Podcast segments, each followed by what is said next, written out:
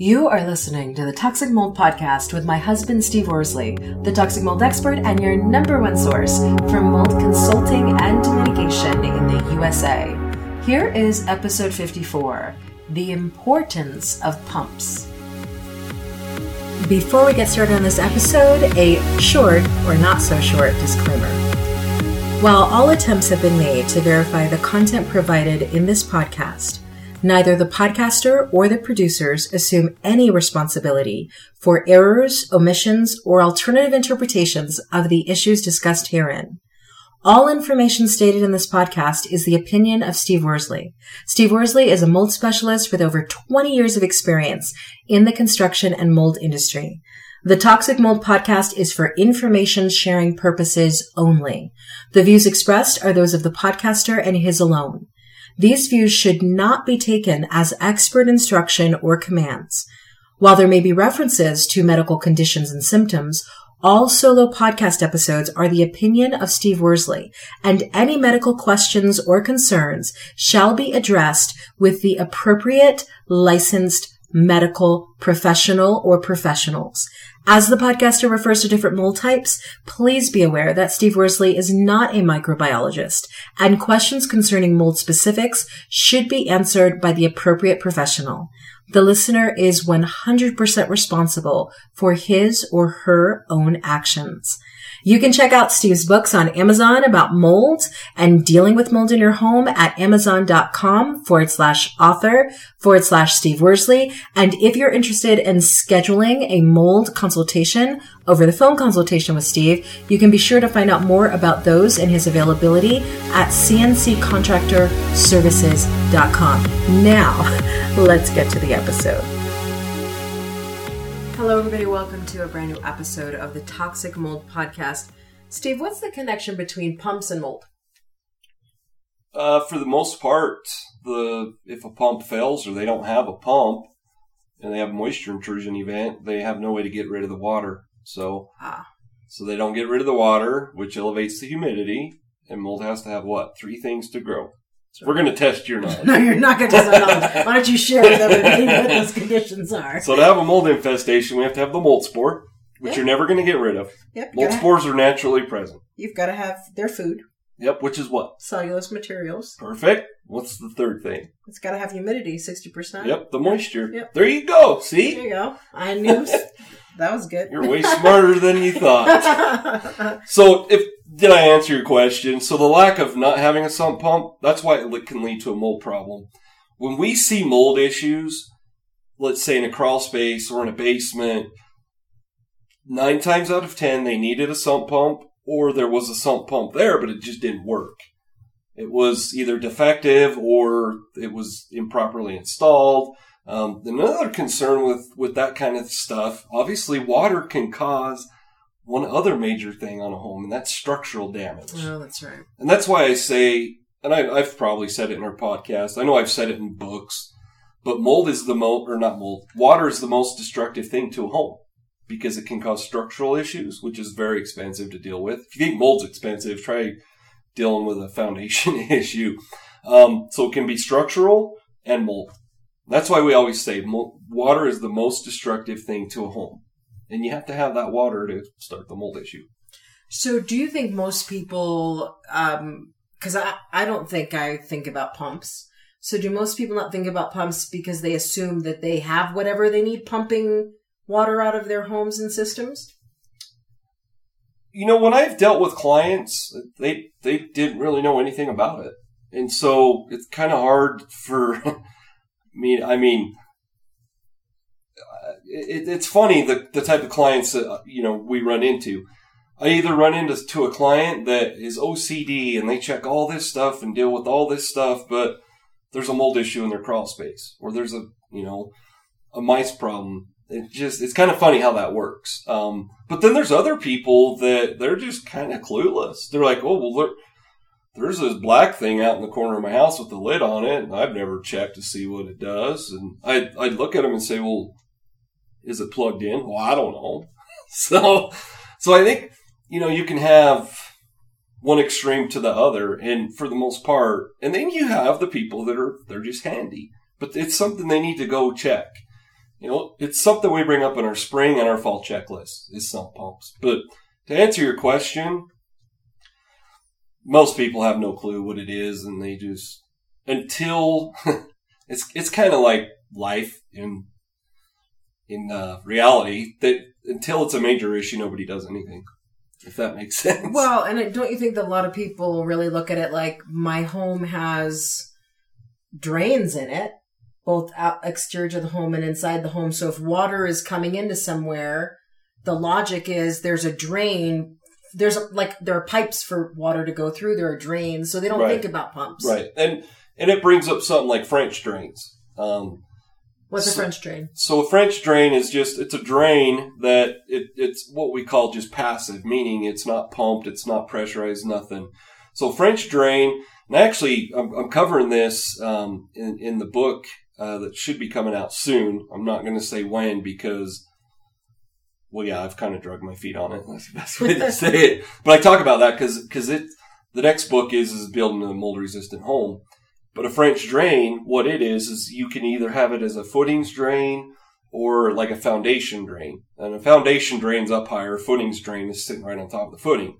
So French drain has holes on the top Mhm. so that the moisture can come in, and then the bottom half of the pipe is sealed. There's no voids in it. So the water can filtrate through it, and of course you put gravel around it and then wrap it in a filter fabric Mhm. so you don't get a bunch of debris in there and plug it up. You obviously slope it to, you could slope it, you know, I'm looking out the front window and you could slope it out there where the dirt grade drops off. okay Does that make sense? makes so you just run it out so it has somewhere to go. Or you could just slope it.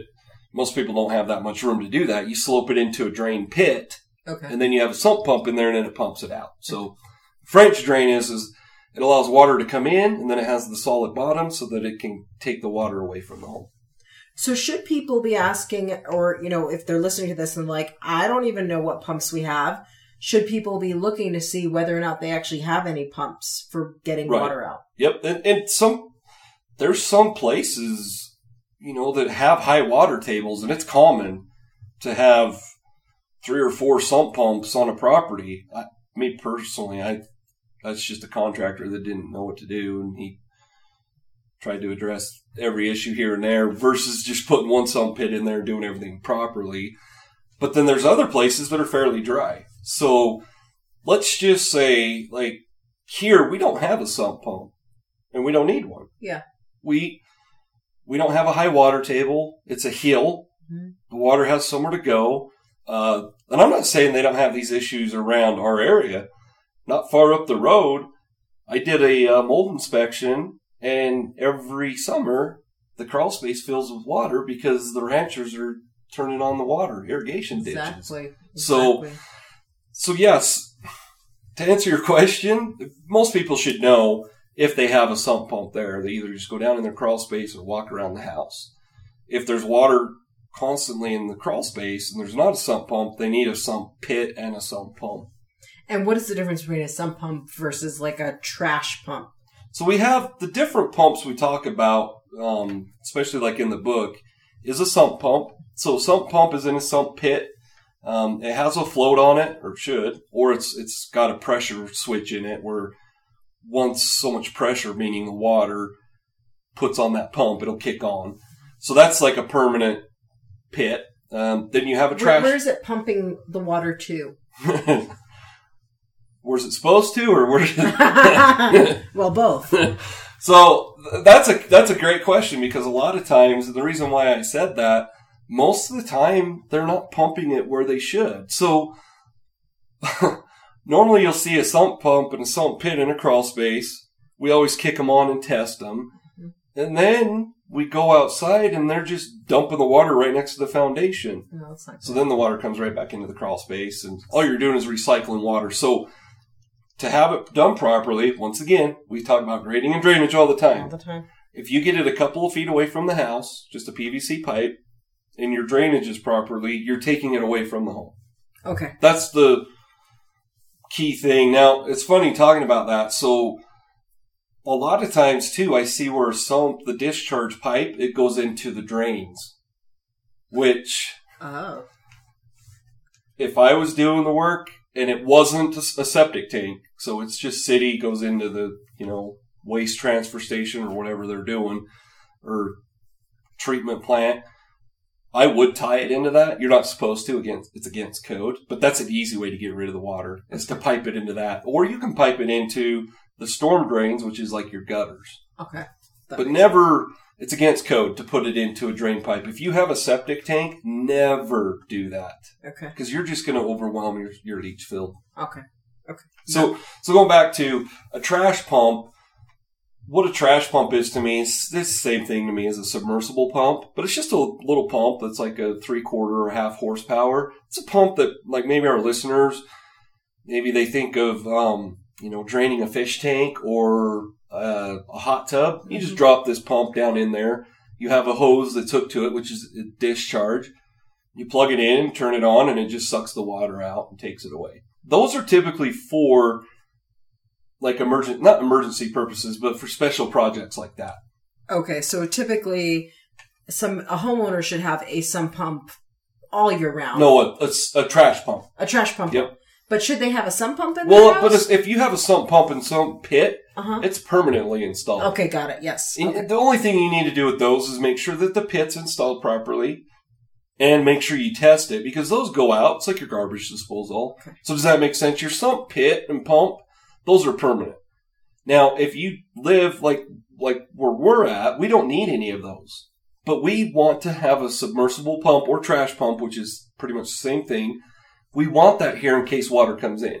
So it so So does that make sense? Your sump pump's not a, you don't pull it out. well exactly it's it. permanent. But is your trash pump also permanent? no, No. So that's for emergencies. exactly. It's like pulling out a shop vac to take Exactly. them. Okay, Yep. gotcha. Okay, got it. Got Yeah, it. and that's why, you know, our call to action is make sure you have a shop vac as a backup. Exactly. So just, and a little one or a big shop vac? Like what size shop vac are you recommending? Well, it depends on what they Which, want and we're not spend. recommending a shop vac because they do not have a sponsored post, but they actually should. Any brand of whatever those vacuums right. are. And it, I, we, we did an episode on this and we had to actually look it up that shop vac is an actual brand.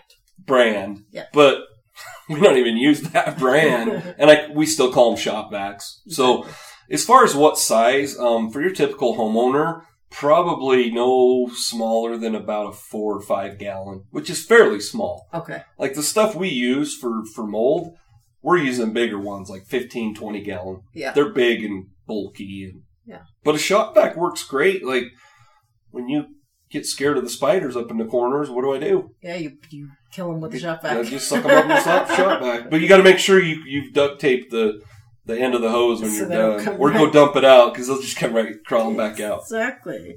So what is your your biggest call to action for people who are listening to this and they're like, do I need a pump? Do I need a trash pump? Do I need a sump pump? What do I need? So for a sump pump, if it's a chronic problem, you always are getting water in your crawl space. Every spring you get water in your crawl space. Even if it dries up. Here, here's the excuse I always hear. Well, it always comes in around May or June or whenever. Um, and then it goes away by August or September. Well, you're still, you're probably, you have a mold problem down there. So if it's a chronic thing, put in a sump pit, put in a sump pump, pipe it to the proper place where it gets away from the home and just deal with it one time. Go check it. That's all you have to do after that. If you don't have that moisture intrusion every year, at least have a trash pump and they're not that expensive. You can buy one for less than $100. They're handy to have. The discharge hose is just a, a garden hose. Um, you can buy trash pumps that are huge. Exactly. You can buy trash pumps that'll drain a pond. But our, our listeners don't need, need that. that. So if they can go get just a little submersible pump Mm-hmm. that's less than $100, half horsepower, three quarter horsepower, pretty sure our listeners all have hoses. I hope they do. If they don't, buy a hose with it. You have that for emergency purposes. Now, a shop vac, I would hope our listeners have them, but it- have one. But if they don't, go buy one. Or tell your whoever, significant other, your kids, your spouse, your grandmother, hey, I want a shop vac for my birthday.